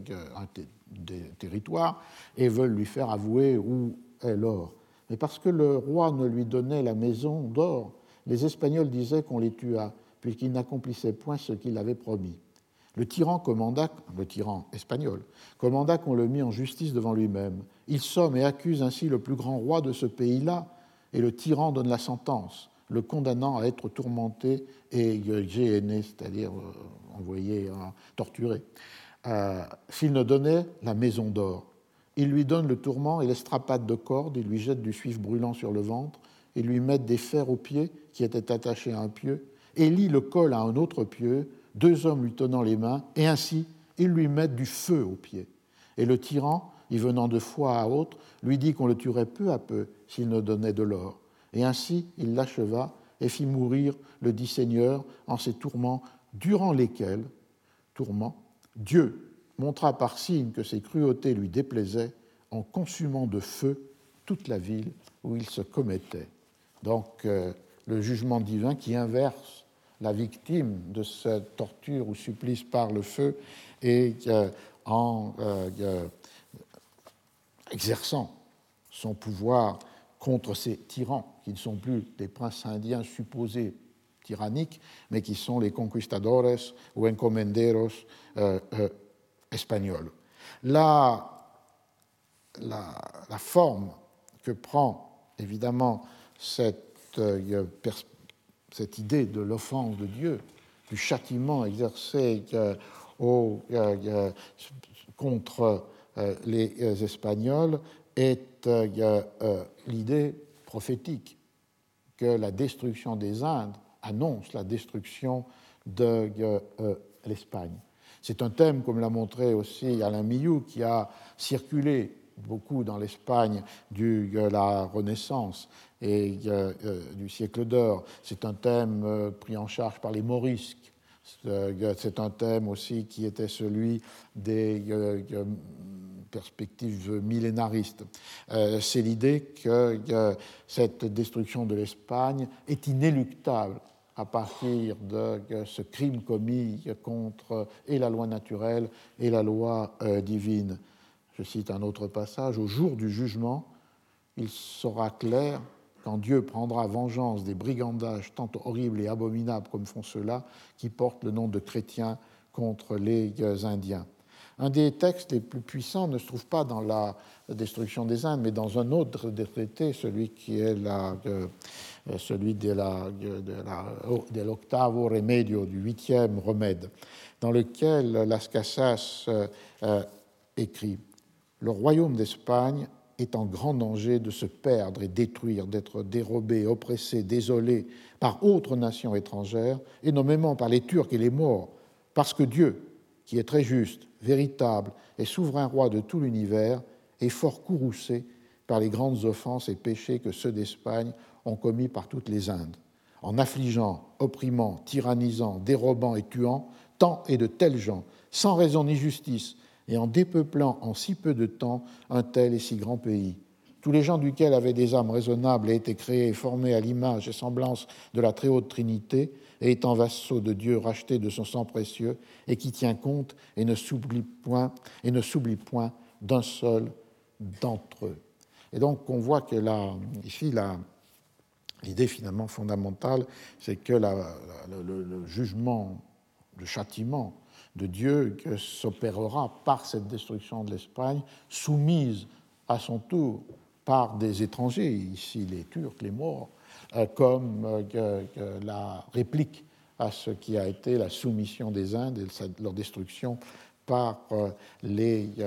par les Espagnols. Là, je vais terminer avec ça, cette, cette vision de la, de la inversion entre les loups et les agneaux amène à une inversion aussi des justes titres. C'est-à-dire euh, s'il existe des justes titres pour euh, établir la souveraineté euh, du roi des Espagnes sur les Indes, il existe aussi des titres non moins justes pour justifier la résistance ou la rébellion des princes indiens, c'est sans doute, ou des Indiens. C'est sans doute là sur le, des éléments qui pouvaient, en dehors de l'orthodoxie politique des traités de Las Casas pouvoir euh, inquiéter euh, et peut-être euh, se lier avec cette question d'éviter la censure, de décider par soi-même de publier et d'accréditer la publication par tous les signes d'autorité qu'il était possible. Parce que les moments peut-être les plus, plus forts dans le texte sont ceux où les violences des Indiens sont justifiées comme de justes réplique ou réponse aux violences des Espagnols. Euh, un, euh, exemple euh, qui, lui, vient de la, conquête du Mexique, dont Las n'a pas été témoin direct, mais qu'il reconstruit à partir d'un certain nombre de, de, textes, soit des conquistadores eux-mêmes, soit des textes des religieux, enfin des catholiques. Euh, ayant commis de, des iniquités euh, euh, sans nombre, les, les Espagnols sont l'objet de cette juste vengeance. Les Indiens tuèrent une grande quantité sur les ponts des marécages en une guerre très juste. C'est le moment de la noche tristée, de la retraite des Espagnols. dans une guerre très juste et très sainte, pour les causes très justes qu'ils avaient, comme il a été dit, desquelles tout homme raisonnable et équitable tiendra pour juste. Donc une répétition de ce mot que, euh, de, juste. Euh, la cause est juste, la guerre euh, est juste, les raisons sont justes. Et tout homme raisonnable et équitable ne pourra que donner, que juste considérer que cette violence commise par les Indiens contre les Espagnols qui euh, euh, se retirait euh, de Mexico, est une guerre juste. Il y a un titre juste pour cette guerre. Et là, le raisonnement de Las Casas va jusqu'au point où les violences, y compris contre des missionnaires, qui n'en sont pourtant pas responsables, qui sont pourtant pas responsables des tyrannies commises par les Espagnols, peuvent être elles aussi considérées comme légitime. Et il y a là, ce euh, passage se porte sur euh, la côte des Perles, l'île de la Trinité, où un prince euh, indien a été fait prisonnier, où les missionnaires ont promis qu'il serait rétabli, qu'il reviendrait dans l'île. pensant intervenir auprès des autorités pour obtenir cette,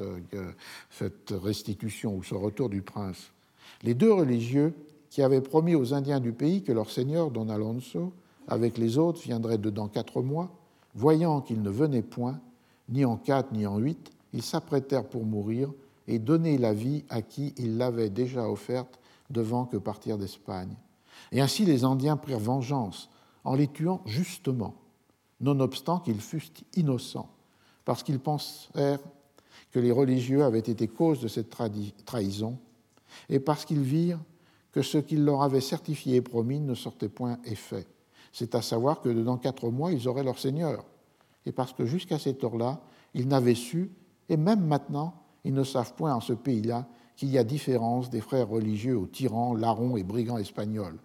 Les frères religieux, donc bienheureux, endurèrent injustement, pour laquelle injustice il n'y a nul doute selon notre sainte foi qu'ils ne soient vrais martyrs et règnent aujourd'hui avec Dieu, est-ce cieux bienheureux, qui a voulu qu'ils fussent là envoyés par obédience et qu'ils eussent intention de prêcher et dilater la sainte foi, de sauver toutes ces âmes et de s'ouvrir tous travaux et la mort quand elle leur serait présentée pour Jésus-Christ crucifié. On voit qu'il y a une articulation complexe, subtile entre l'idée qu'il y a une juste vengeance des Indiens, même si elle s'applique à ces frères qui ne sont pas euh, euh, coupables, et qu'en même temps, ces frères souffrent une injustice, qui est donc celle qui est du martyr et de l'élection. Et pour euh, Las Casas, cette réaffirmation permanente des justes droits à la résistance contre la tyrannie va jusqu'à ce point que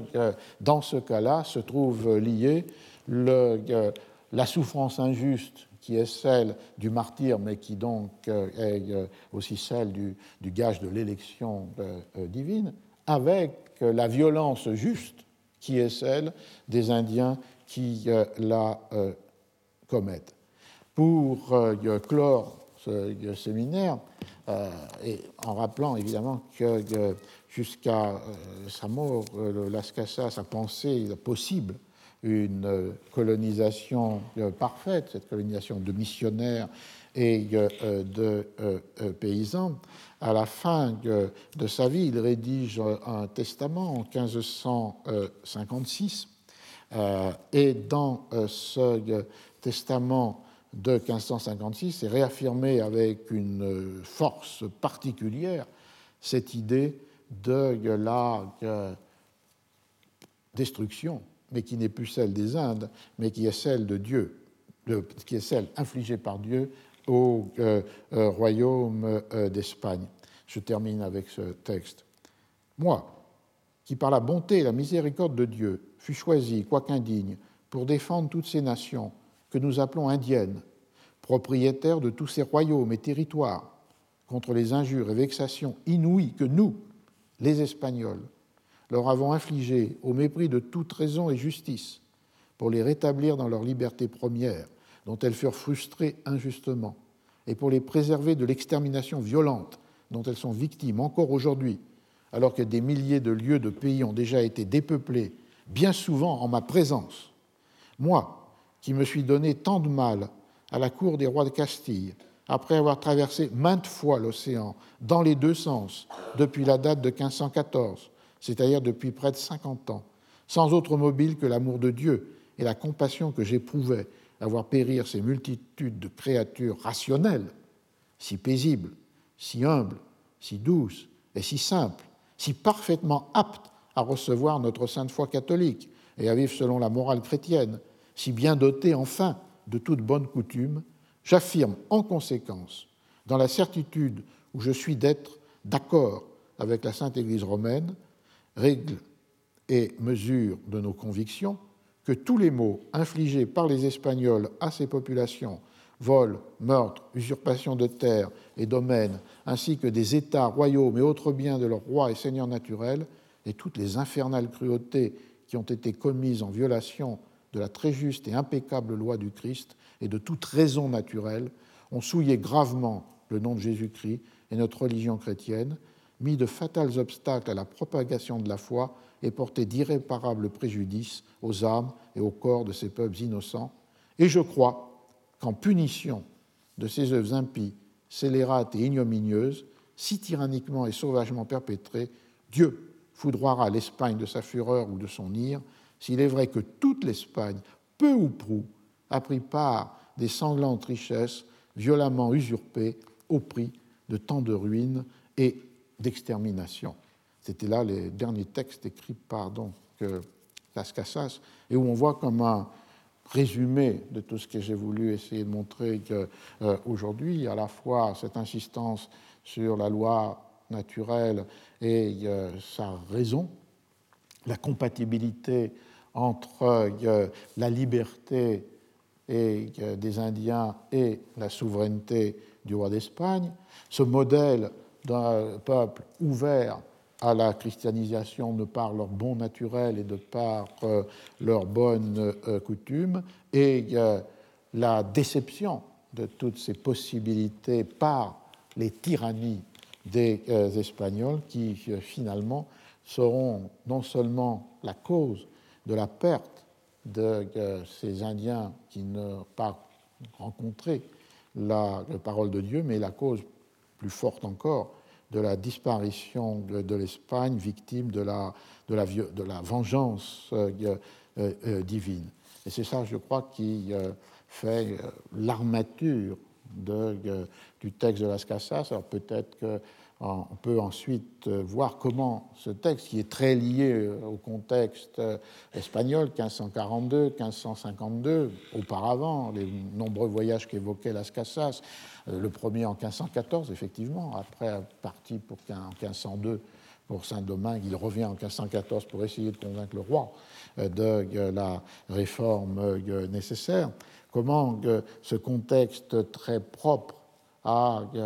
la monarchie composite euh, espagnole, très propre à la discussion liée à Salamanque, à la théologie euh, euh, thomiste du droit naturel, à la pluralité ou des interprétations de ce droit, a pu être réapproprié dans d'autres contextes pour d'autres fins. Et comment le texte de Las Casas, arraché en quelque sorte ou détaché de son premier contexte de conception, rédaction et publication, va, à travers la pluralité des traductions, la multiplication des euh, éditions, la présence de euh, l'image, va devenir un texte qui euh, va, depuis la fin du XVIe siècle, peut-être jusqu'au début du XIXe siècle, va être un des éléments les plus euh, fondamentaux de la construction de euh, la légende noire de l'Espagne un texte qui va fortifier les euh, résistances, par exemple la rébellion des Provinces unies et les craintes qui peuvent porter sur cette rébellion si le modèle colonial devenait un modèle euh, européen, ou encore, euh, beaucoup plus tard, va pouvoir être dans le moment des indépendances euh, des pays des, colonies d'Espagne, être une œuvre très souvent republiée, réutilisée au début du XIXe siècle. Donc, on peut peut-être en rester là pour aujourd'hui et reprendre ce dossier, mais en sortant de l'Espagne pour aller vers la circulation du texte euh, pour la euh, semaine prochaine. Merci. Retrouvez tous les contenus du Collège de France sur www.colège-2-france.fr.